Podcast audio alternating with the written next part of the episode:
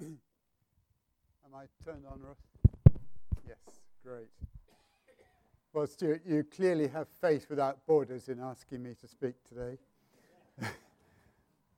uh, the September series of sermons, the teaching, I believe is going to be really important for all of us. And if we can take in the truth of what God has for us, it will transform our lives, our walk with Christ. Today, last week it was God made you. And today it's God made you well.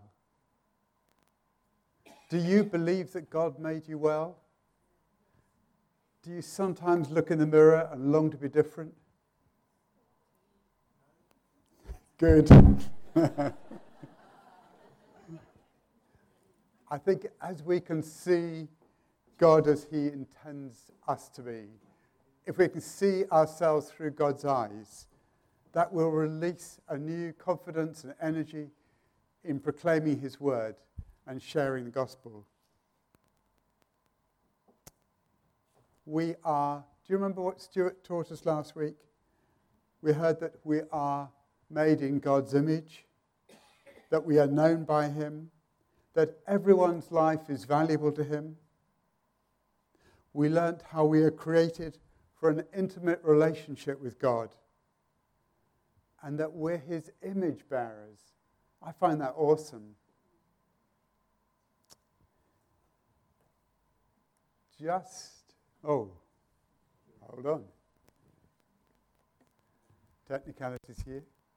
Clearly, the computer wasn't made in the image of God.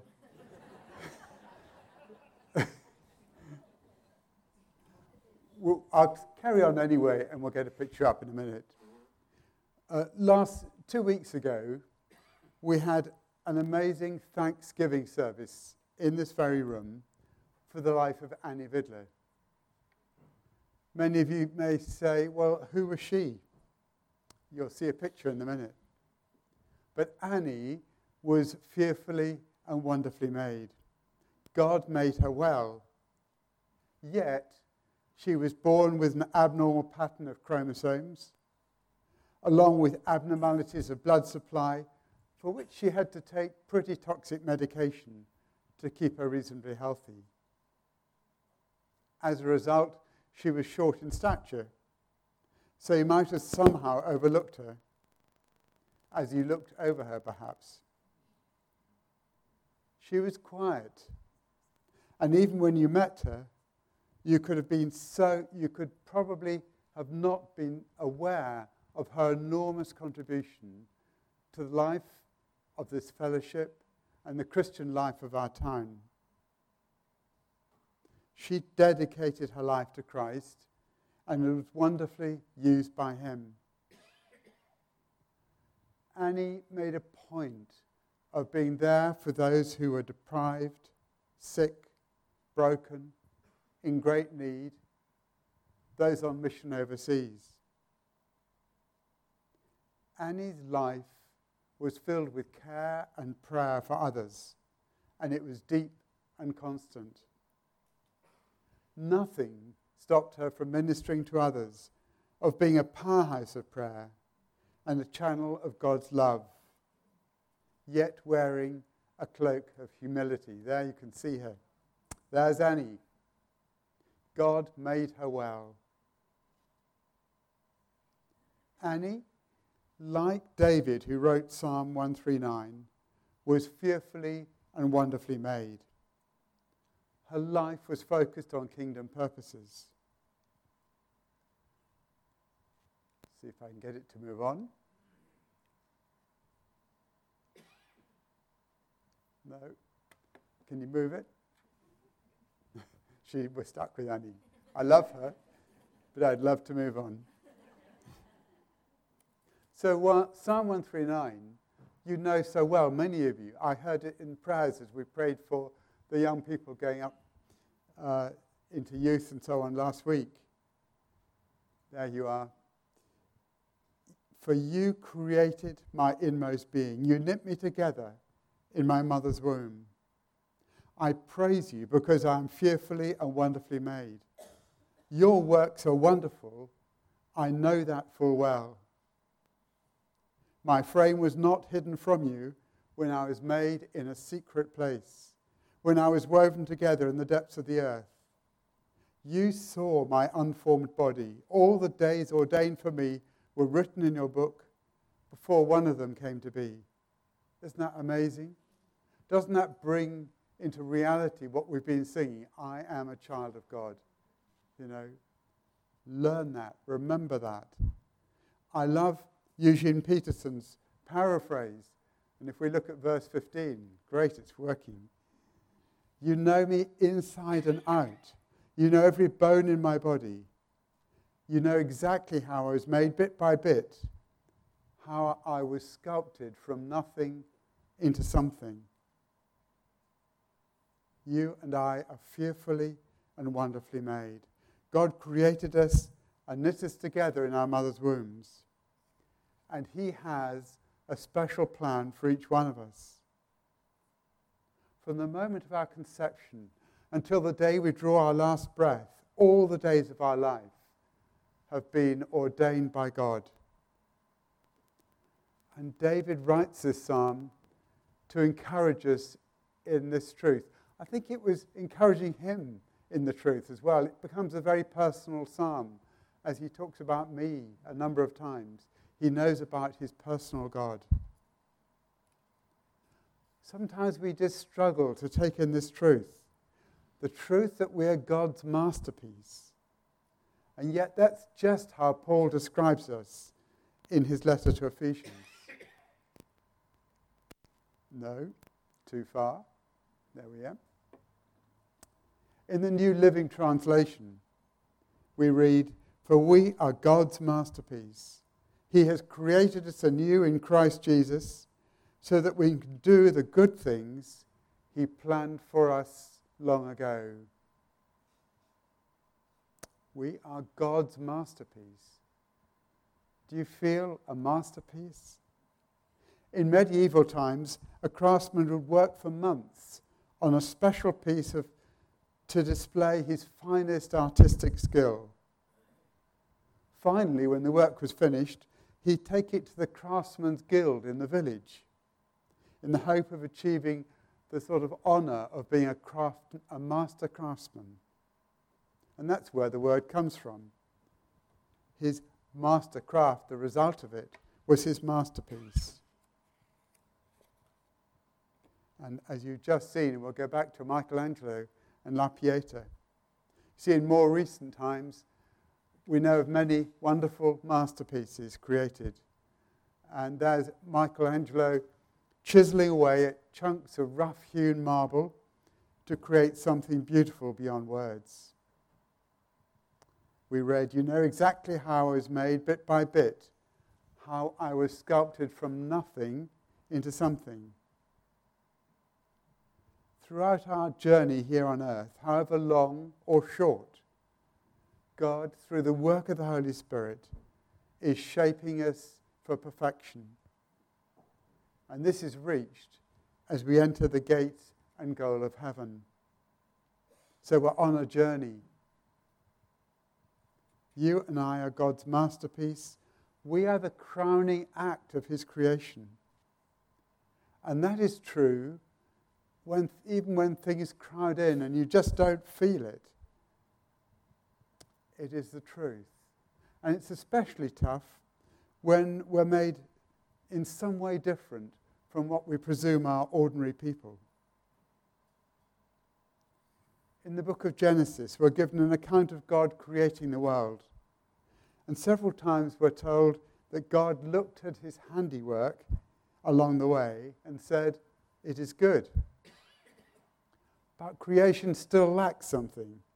So God created Adam and Eve and imprinted on them his unique likeness, his image.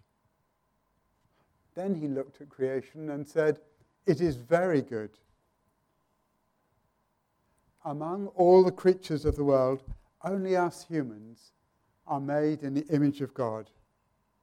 And because of this, we are forever linked in the Spirit of God, in our spirit to God.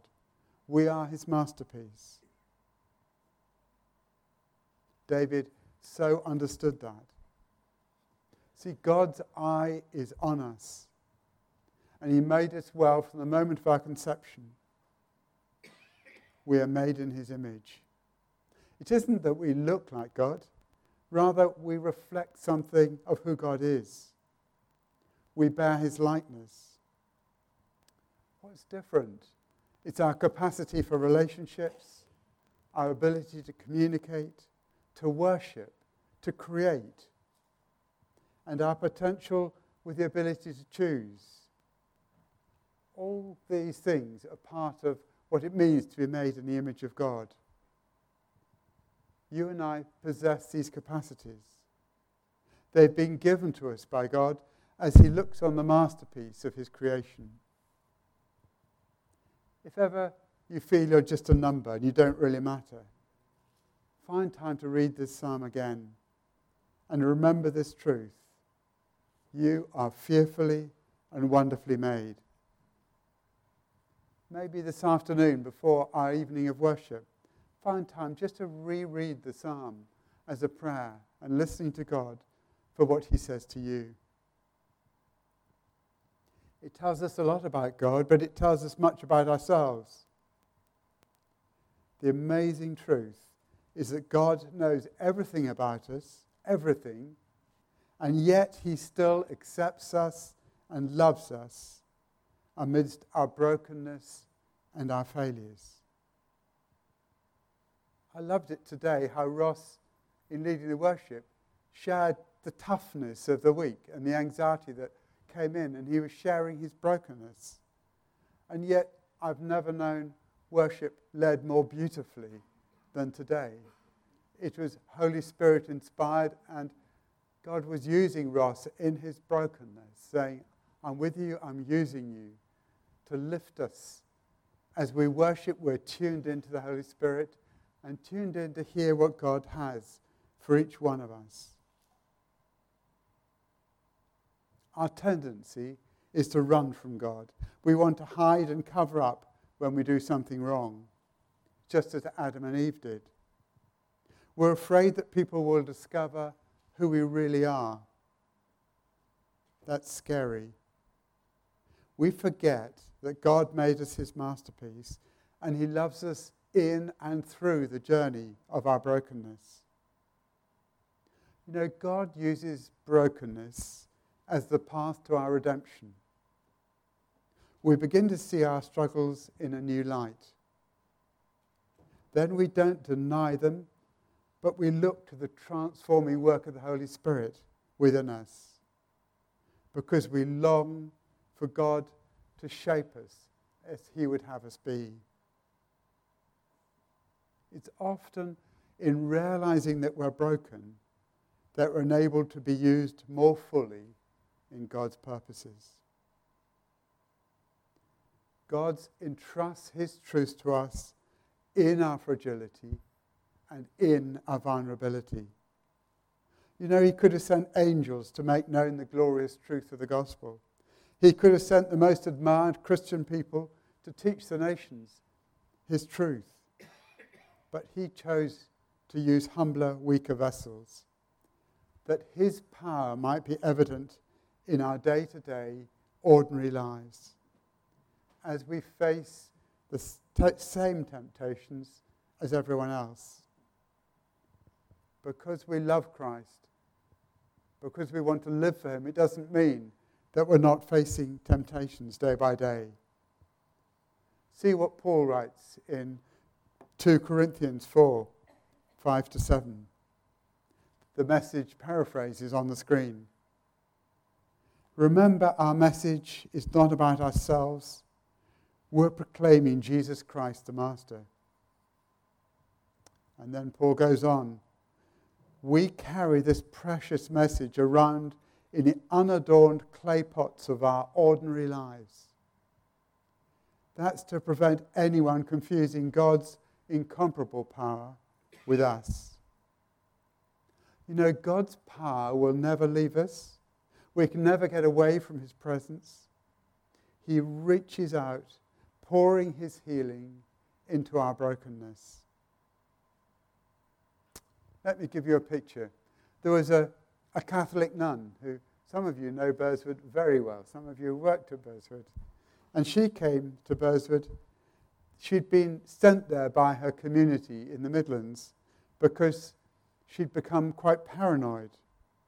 And the community rang and said she was too unwell for them ever to care for her again. She felt abandoned by her community and punished by God. Why has this happened to me? She said. She was so distraught. She'd been raised in a very strict home, and somewhere along the way, she developed a fear of God. Her parents told her that God was always watching her. Instead of being comforted by this truth, she was intimidated by it and she feared God's disapproval. One day she was talking with one of the nursing staff. She said she was so frightened by the knowledge that God was always watching her. The nurse listened and then shared with the, the nun a liberating thought. She said, Oh, sister, you've got it wrong. You see, God does see you all the time, but do you know why? It's because He just can't take His eyes off you because He loves you so much. That was truly the beginning of her recovery and the realization that God had indeed made her well. In time, she was welcomed back by her community, who said she'd never come back, and her health was restored. The good news of the gospel is that God knows everything there is to know about us. All the things you and I have ever done, the good and the bad. And He still loves us. He just can't take His eyes off you and me. David in that psalm reminds us God is all seeing, all knowing, all powerful. God is present everywhere. You know, in creating us, uh, God resisted the temptation to build in a tracker to know exactly where we are and what we're up to. That may happen today. But in his overwhelming love for us, God just can't take his eyes off us. He loves and cherishes all he has created. You may find that hard to believe, but you know, God won't let you get lost in the intensive care unit. You can't get lost in hospice care. You can't get lost in the shadows of life when darkness stalks you and you're not sure which way to go and panic overwhelms. You won't be lost in grief when all you can do is cry and the aching of your heart simply won't heal. And you won't be lost to God when you go through a divorce and you feel rejected and a complete failure. There is nowhere we can run, nowhere we can hide, nowhere we can fall that is outside God's amazing love, which is always present, always available. He is the master craftsman who made you and me well. But you might say it doesn't feel like that always. It doesn't feel as though he did a great job. You look in the mirror again and think, oh, I wish I was different. You may know people who are terribly debilitated by something they were born with. You may wonder where God is in the midst of their situation. Yes, it must be so tough when we're born with or develop things to do with our physical or mental health or our appearance that are a struggle to live with. I think many of you will have come across uh, Nick Vujicic. We'll just see a minute. You, you can go home sometime and go onto YouTube and look at his teachings. There are about 12 of Nick's YouTube videos, which are, are moving beyond words. But Nick was born with no limbs at all. And he struggled with his situation Can we just have sort of a minute and I'll, I'll move on, just to get a feel of Nick? Here he is at Saddleback Church in the States. Good morning. Morning. Hallelujah. Jesus is the King. Amen. King of Kings. Hallelujah. You may be seated.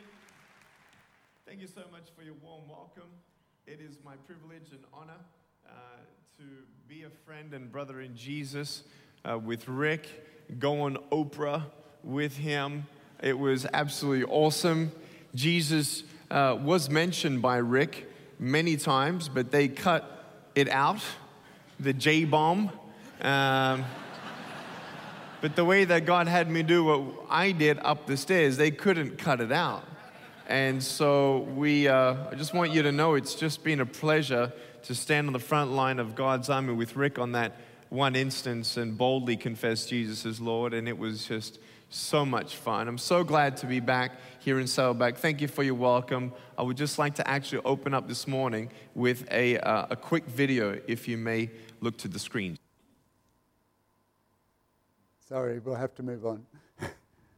um, do watch that if you haven't seen him before.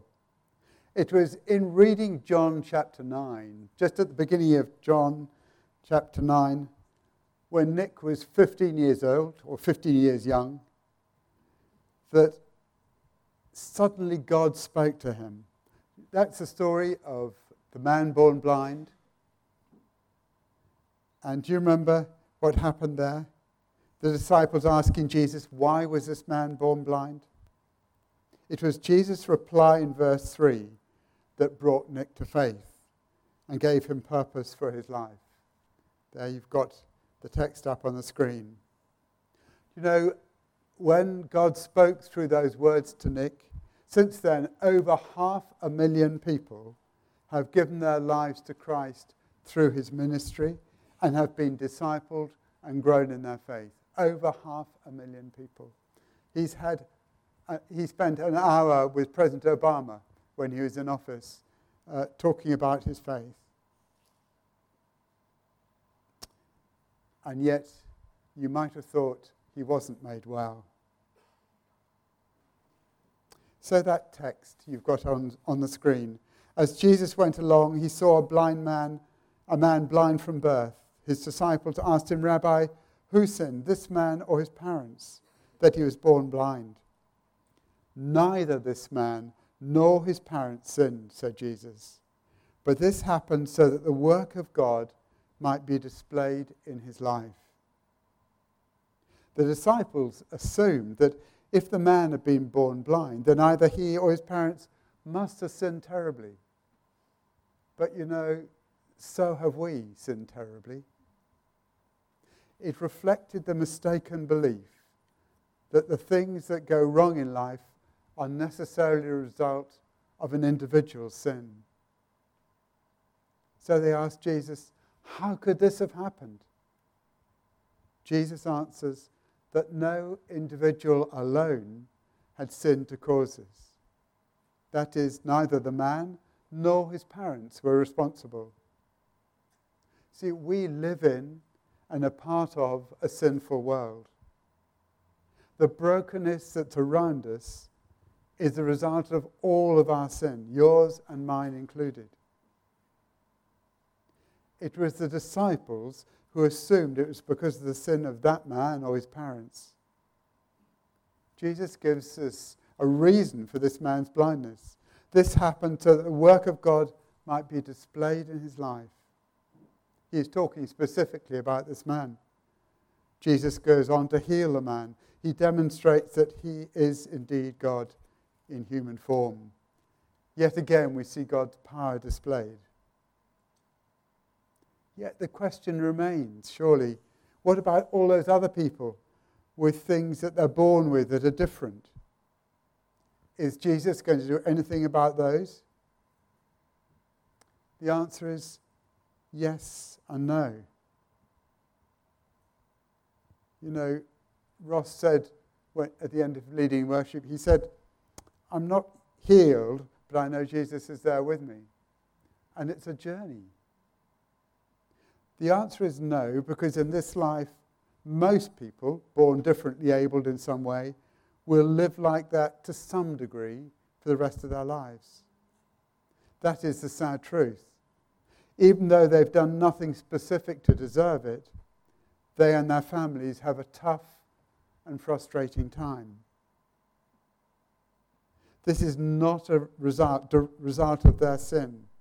It is part and parcel of living in a sinful world. I say most because we're loved by a God for whom nothing is impossible. Uh, there's, I received a letter from a chaplain at Burrswood named Audrey, and she wrote, Gareth, many years ago, we brought my five week old grandson to a healing service.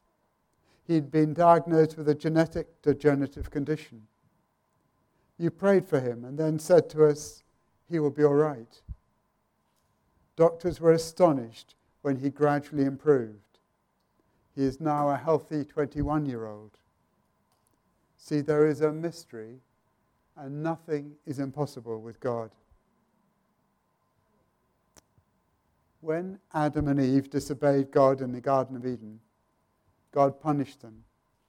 Part of that punishment was to subject all creation to decay. One of the central truths of the Bible is that we're all natural, naturally sinners from birth, and yet are held responsible for our sin. Since the fall, the Bible maintains that sin infects every part of us because we have a sinful inheritance.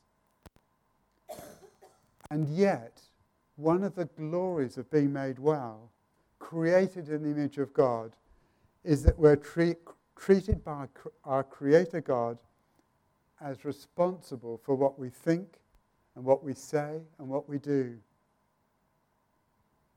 David again realized this. He wrote Psalm 51. Do read it again. He wrote it after his adultery with Bathsheba and after he'd had her husband Uriah killed to cover his tracks. Have a read. It's fascinating. Much of the suffering and pain we see in the world is tied up with a sin that surrounds us. God allows it not because he's in any way vindictive, but because he wants us to be reminded that there is more to life than what we just see around us. You see, our feelings and our desires, some of which we've been aware of for much of our lives, are not necessarily from God and may stem from the sin of our world. As we suffer and struggle with thoughts, longings, and feelings that are not of God, so we need to choose to lean on Jesus and allow His Holy Spirit to control our thoughts and desires. It's a hard one, but every time you find your thoughts and your longings drifting away, come back to Jesus. Go back to His Word. We're then empowered to release more and more of our outer and inner lives into Him. Paul realized this, and when he was writing to the Romans, uh, chapter 8, verse 5, he says, Those who live according to their sinful nature have their minds set on what nature desires. But those who live in accordance with the Spirit have their minds set on what the Spirit desires. We look forward to the New Jerusalem we read about in Revelation chapter 21, where there is no more pain and no more suffering. And we look forward to the coming of Jesus, the fulfillment that we read about in Revelation chapter 22. So never forget that God created you. Jesus died for you, and the Holy Spirit lives in you. And that is an amazing recipe for being made well. Eventually, we will enjoy resurrection bodies free of the sinfulness that pervades our world.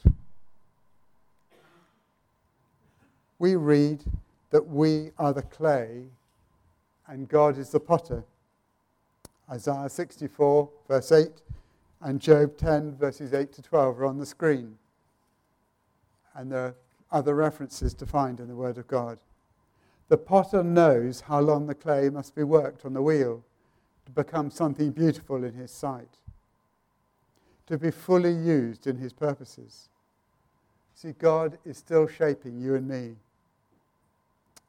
It was the converted slave trader John Newton who knew he was still being shaped by God when he wrote, I am not what I ought to be. I'm not what I want to be. I'm not yet what I hope to be. But thank God I'm not what I used to be. He sees that journey. So the potter and the wheel. Have you ever seen a potter fashion a piece of pottery? Perhaps you've been to Glazy Daisy up the road, or seen the television program The Pottery Throwdown, which Mary and I thoroughly enjoyed. It's fascinating to see a potter at work. A lump of clay is thrown onto that circular wheel as it spins. That soggy piece of mud, and you have no idea what it will turn out to be. But the potter knows in their mind, mind's eye what the creation will look like. Slowly but surely, that mass of clay starts to take shape. The wheel spins, and the hands move skillfully up and down, inside and out, until you see what the potter has created. And when the potter is satisfied and pleased with what he's created, he places that pottery in the, film, in the kiln to be fired. God fashioned each one of us exactly as he pleases for his own perfect purposes, the purpose he has planned for our lives. Now, that bothers some people. Maybe it bothers you. Understandably, people resist it and rebel against God, who made them different. They don't like the way he did the job. They want to be shaped in a different way to how the potter created them. And that can leave people living with unexpressed anger, which sometimes bubbles over. And it can leave them feeling downcast day by day. They get up and look in the mirror and long to be different. And there doesn't seem to be anything they can do to change that. Even an extreme makeover doesn't really solve the problem. And they're in a bondage. And the only way they'll be set free from that bondage is to understand the truth of the potter and the clay and let the Holy Spirit bring revelation that sets them free. Amazingly, you know, in our brokenness, we could be more beautiful in God's sight, more available to Him in new ways. Just look at that beautiful, beautiful pot, this bowl that had been broken into many pieces. And it's been repaired with gold, rather more beautiful than it was before it was broken. And that's just what God is doing with you and me as we return to Him. As Stuart said last week, we're not biological accidents. We're not shaped by mere chance. We did not just happen to appear on the scene of human history. We're here because God made us well. What is well in God's sight? You know, God looks on the heart, not the physical form. Amazingly, God's word to Jeremiah is true for us too. We, we read of God saying, Before I formed you in the womb, I knew you. Before you were born, I set you apart. So he has intimate knowledge of us. Each one of us has a personal call on our lives. We are called by name. He has taken responsibility for us. He shaped us. He knows how best we are shaped for His purposes. And He uses us in our, and through our brokenness. And He will walk beside us. He'll walk beside us as we remain in Him. Do you remember Judith's inspiring sermon from John 15? So we begin to get that picture of abiding, remaining in Christ. And that's a picture of being well made in his purposes. In Isaiah chapter 43, verse 2, we read, When you walk through the fire, you shall not be burnt. The refiner's fire is part of turning our brokenness into something or someone beautiful in his sight, a masterpiece. For God longs for us to allow him to grow us into the likeness of his Son, into the fullness of our God given potential. I love this gravestone. Gravestones tell you so much as you walk around a graveyard. Uh, this one is the gravestone of Billy Graham's wife, Ruth Bell Graham. And at the bottom is written, We are still, oh, she, she writes, sorry, it is written, the end of construction. Thank you for your patience. You see, we're still under construction. There is always more to do this side of heaven.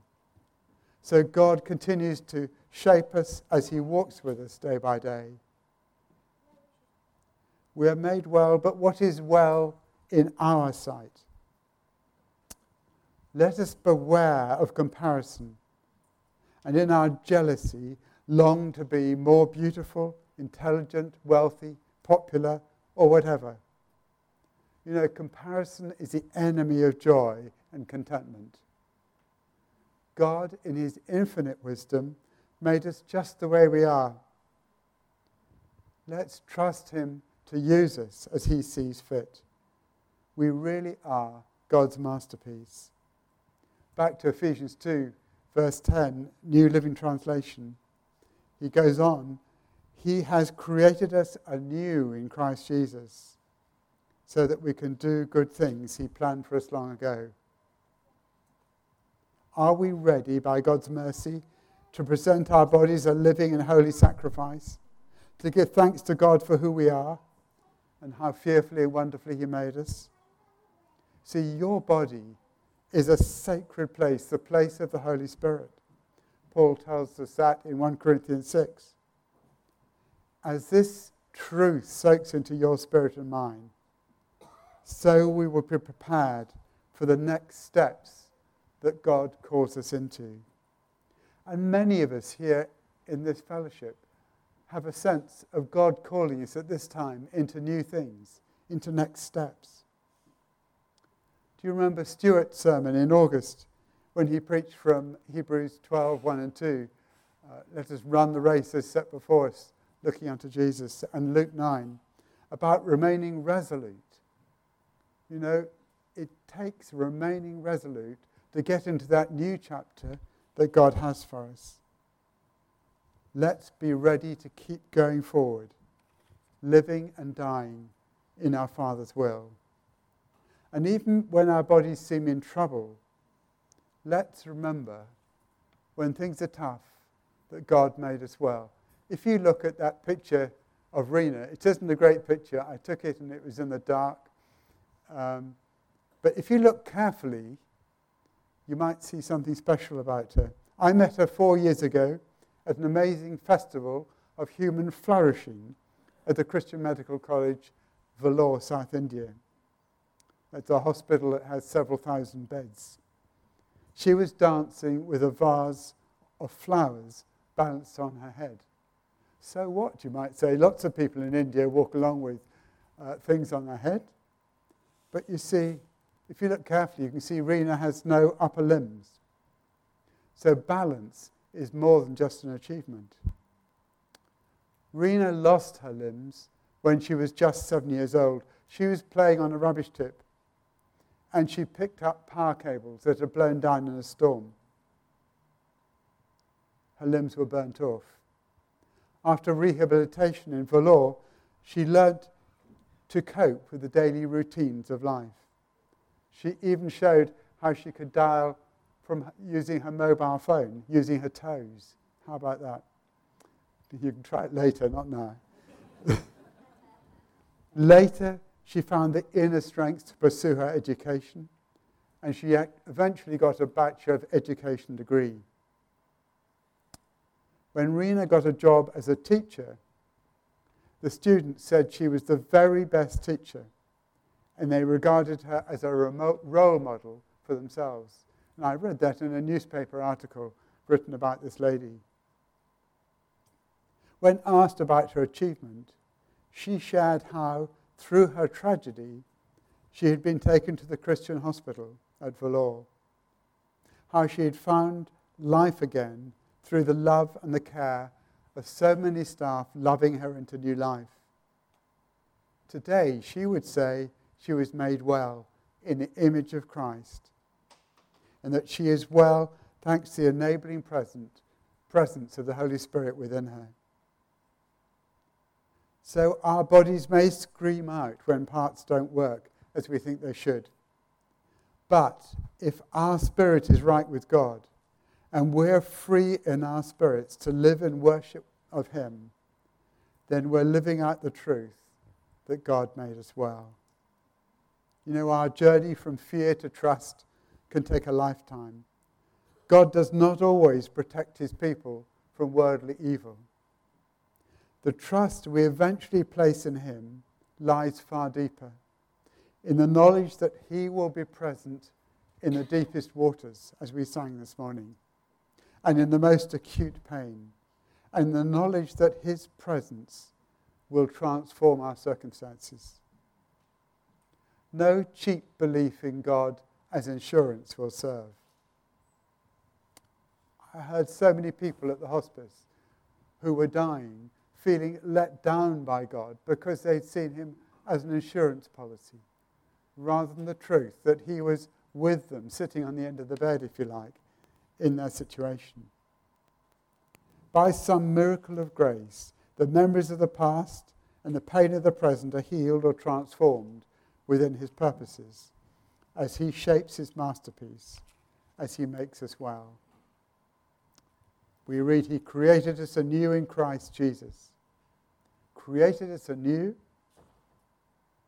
the first thing I think of is this living for God, living in His love, sharing His love with others. When God created you and me anew, He gave us a new heart that really loves Him. He gave us a new heart that shows that love in love for others you see, we're created so that we can do good things, Paul writes. God created us for a purpose. You'll hear that more, I think, from Rob maybe next week. He saved us for a purpose. He made us new for a purpose so that we could do good things. What good things come to mind? Maybe go to Matthew 28 and the Great Commission. Therefore, go and make disciples we can be pouring our lives into others, encouraging them, helping them to know Jesus, helping them to grow in Jesus. Do you remember Nick and those half a million people who've been discipled? That takes a lot of people to disciple new converts. We can be helping in that. Can you readily be alongside and be friends with those God has made differently? Because you'll be blessed in that because God has made them well and in his image. And Annie Vidler was a wonderful example to us in that.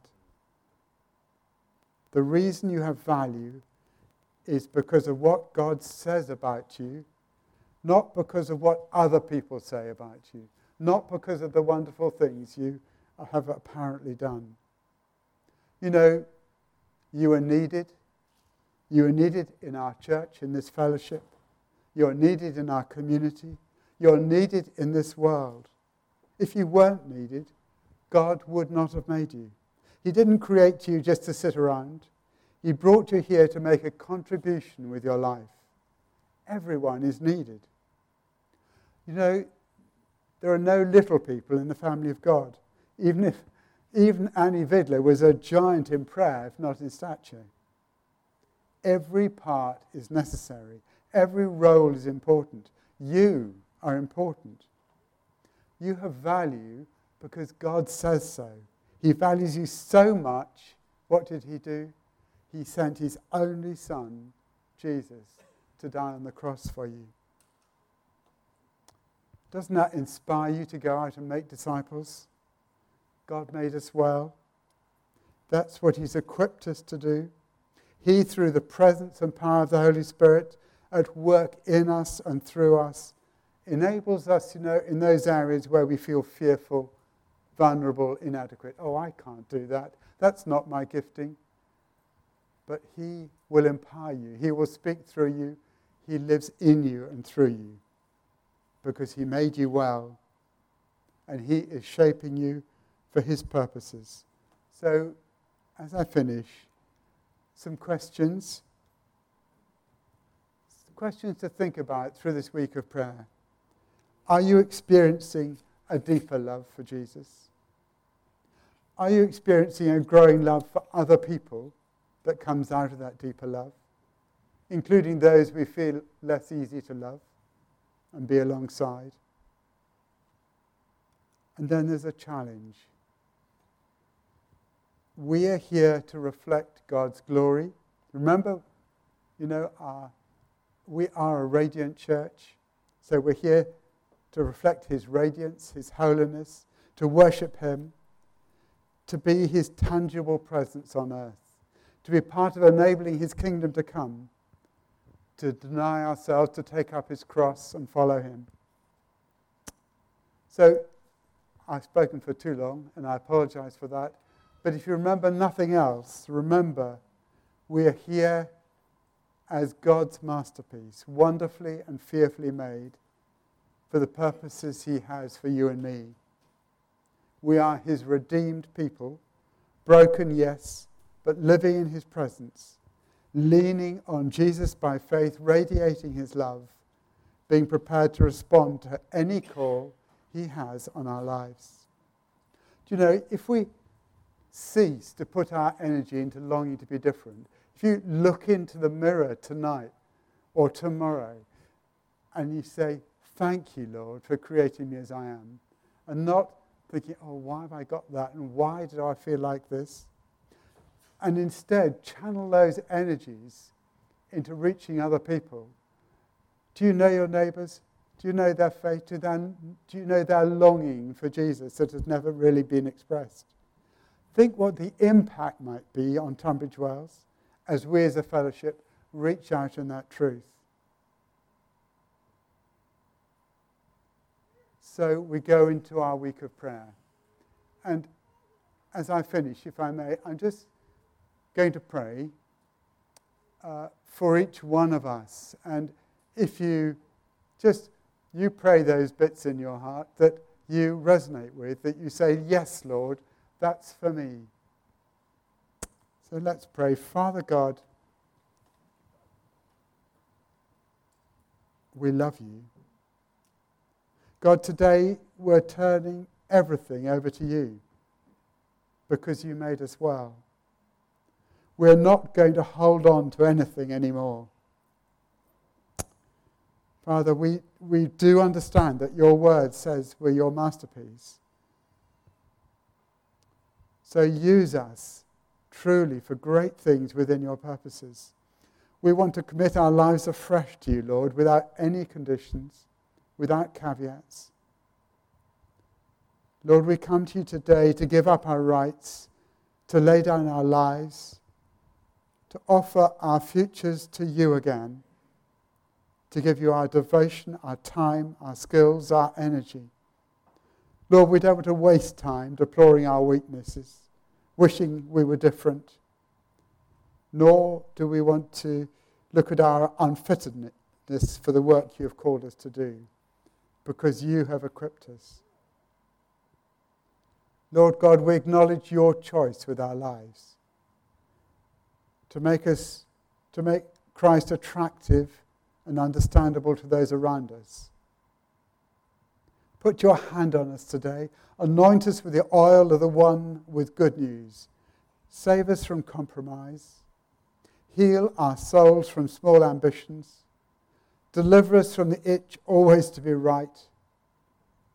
Save us from wasting time. Lord, help us not to judge others who seem to walk a smoother path. Lord, we consecrate our days to you. Father God, make your will more precious than anything else or anyone else in our lives. Fill us with your power. Because, Lord, we ask this to the glory of your Son, Jesus, and Him alone. Amen.